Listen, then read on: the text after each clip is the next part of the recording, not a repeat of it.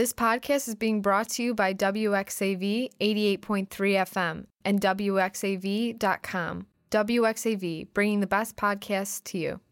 Support for this WXAV podcast is being provided by Bookies, new and used books. Located at 10324 Southwestern Avenue in Chicago, Bookies specializes in new and used books. Their selection includes new releases, bestsellers, and books that are out of print. For more information, please visit their website at bookieschicago.com. You can also find them on Facebook by searching Bookies Chicago or call them at 773 239 1110. Hello, and welcome to another episode of Awesome Albums with Caesar and Eddie. Eddie, today we'll be talking about a very, very special album dear to our hearts.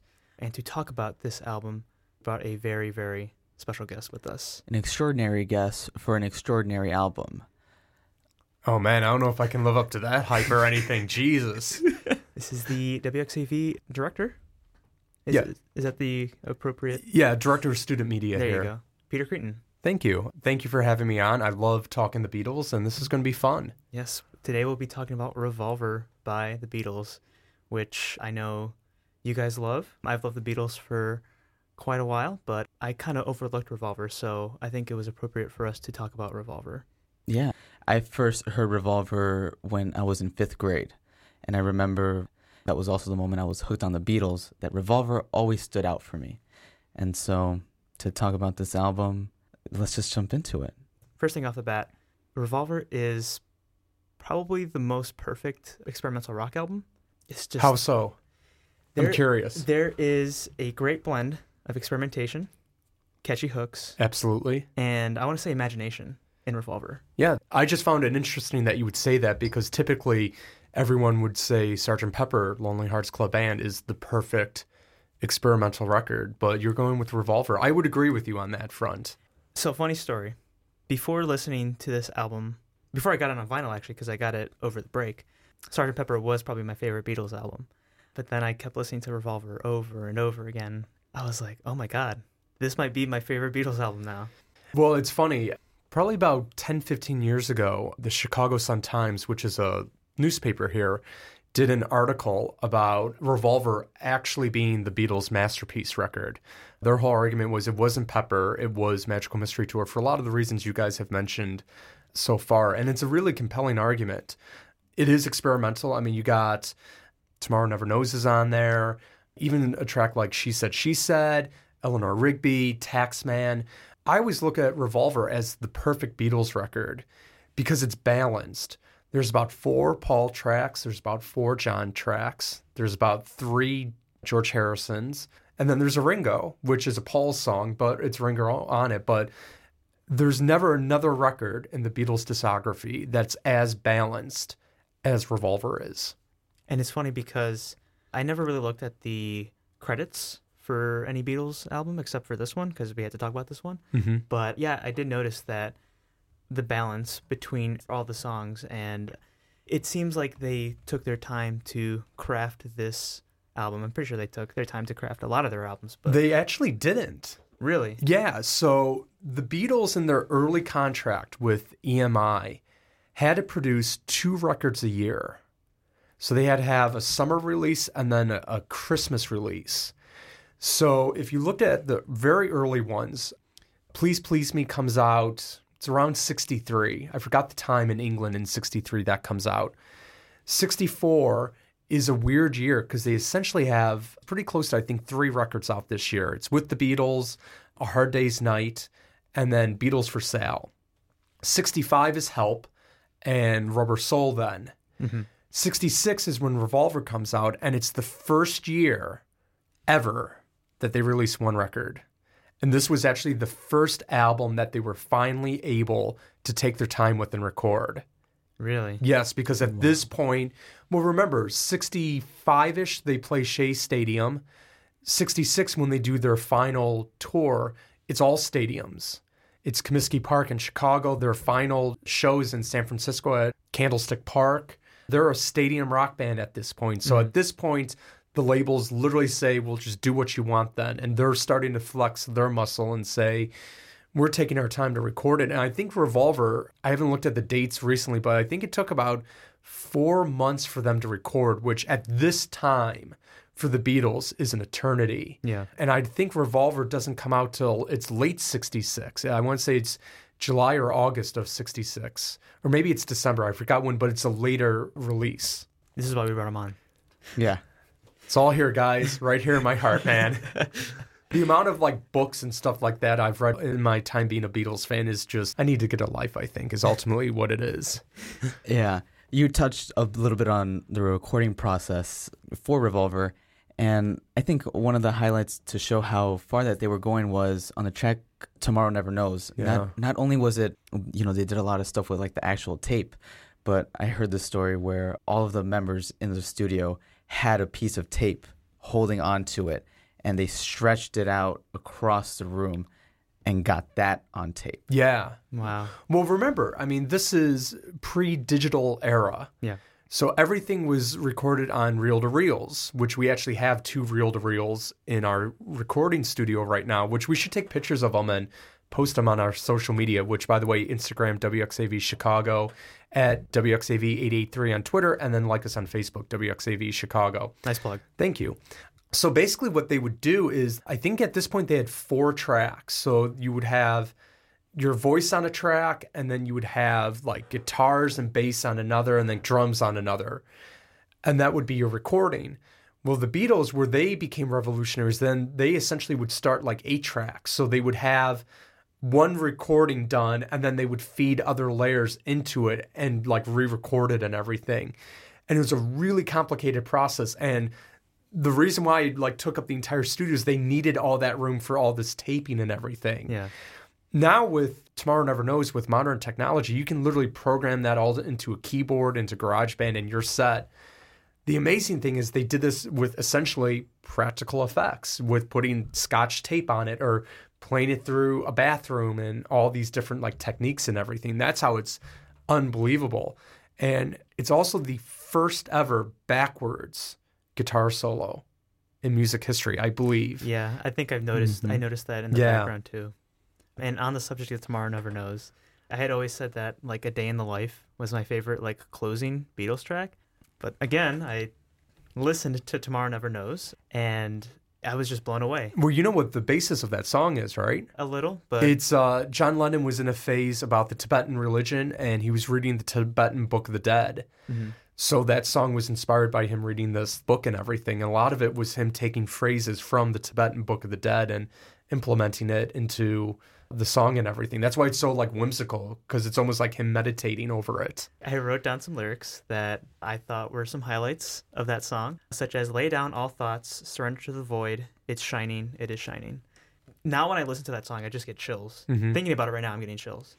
That's why Um, John Lennon's my favorite Beatle, guys. or play the game existence to the end. It's just yeah, perfect. yeah. The perfect closing track. I know how we talked a little bit earlier about how the Beatles really crafted this album. We were talking about the balance a little bit earlier too, but I also wanted to mention the way the set list is set up.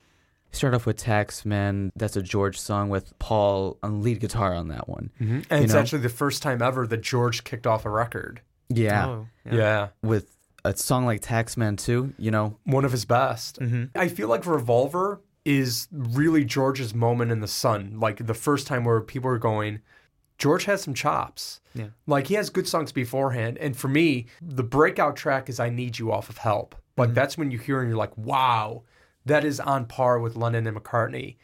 He continues mm-hmm. that onto Rubber Soul. And then it revolvers like boom. Like people are always surprised with George that he wrote All Things Must Pass, and that's the best solo Beatles album. And I always go to him and say, if you want to see George's brilliance, go back. It starts at Revolver. It's really like this is the showcase to shine. And Taxman is just such a great, first off, great song. Yeah. Great opening track. Nice little needling he's doing there about having to pay taxes. Yeah. To further that point even more, Love You Too is George experimenting with his early Indian and sitar um, musical accompaniment. Yeah, super psychedelic. Super. That song would have fit in very well on Sergeant Pepper. Oh, yeah. very well. Mm-hmm. And it's weird because I almost feel like Sergeant Pepper is a step backwards for George. Like Within You Without You is a great song, but they're not as good as the songs off of Revolver. Mm-hmm. Revolver is like George's flexing his muscle saying, Guess what? I'm just as good. Yeah. But yeah, I mean, not only that, you have I'm Only Sleeping, which is another great John track. Yes. Very uh, reflective, very psychedelic and everything. You really see John moving away from the love songs of the early Beatles. He's experimenting here. He's trying to find himself. Mm-hmm. It's actually right around this time too. It's about late 65, early 66 he meets Yoko Ono. So her influence on him is really starting to begin to take hold in that. All the while you have McCartney being McCartney Yeah. you have Yellow Submarine on this album, which is one of the greatest pop songs ever written. Yes. You have I Want to Tell You, fantastic. Eleanor Rigby. Oh yeah. What a what a great great song. It's one of my, Eleanor Rigby. It's like one of my top five Beatles songs. Oh yeah, it's so good, and you see everything that's going on. Add to that just like the level of the musicianship. Ringo's really rocking out on the drums here. It's just, it's them almost at their peak, which is weird to say because they have so many other great records to follow them. But man, it, it's a killer album. And also, I wanted to mention the album cover for this. Yes. For Revolver. It's the first one where the Beatles are not showing their actual faces as like a picture. You know, Mhm. it's all drawn, and it's drawn by Klaus Voormann. Klaus Voormann. Yeah, who is a friend of theirs from their Hamburg days in the late 50s, early 60s. He was friends with Astrid, who famously fell in love with Stuart, the bassist, and Stuart was John's best friend from art college and all that. If there was like a group of unofficial Beatles, Klaus Voormann is definitely a part of that group and everything. He Oh, was, yeah. uh, for the entire run, he was a very intimate part of the Beatles' inner circle. And in fact, when John Lennon recorded Plastic Ono Band in 1970, he only had three people on that uh, record. It was John Lennon, Ringo Starr, and Klaus Voormann on the bass. Mm-hmm. Mm, nice. And his girlfriend at the time, Astrid, was the one who stylized the Beatles' haircut. Yeah, she did the Beatles mop top. Mm-hmm. Yeah. So I love Revolver. Um, it's Rubber Soul is my favorite. Um, but I subscribe to what George Harrison always said in the Beatles anthology, which he sees Rubber Soul and Revolver as a double album. Okay.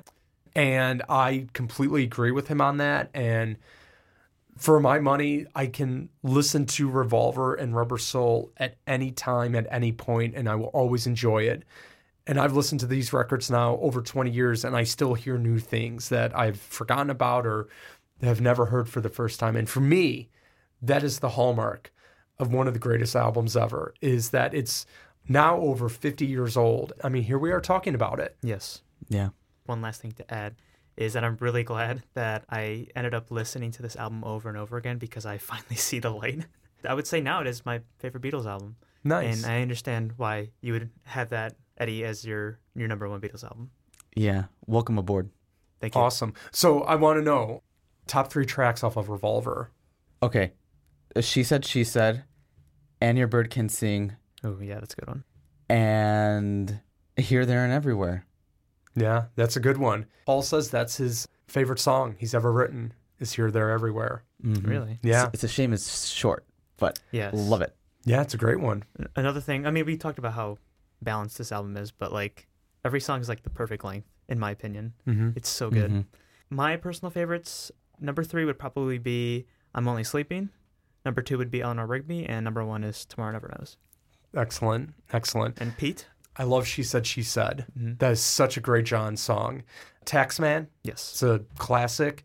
And I gotta agree, Tomorrow Never Knows. I mean, it's iconic in its status and everything. It's incredible. one of the only songs to just blow me away and give me chills.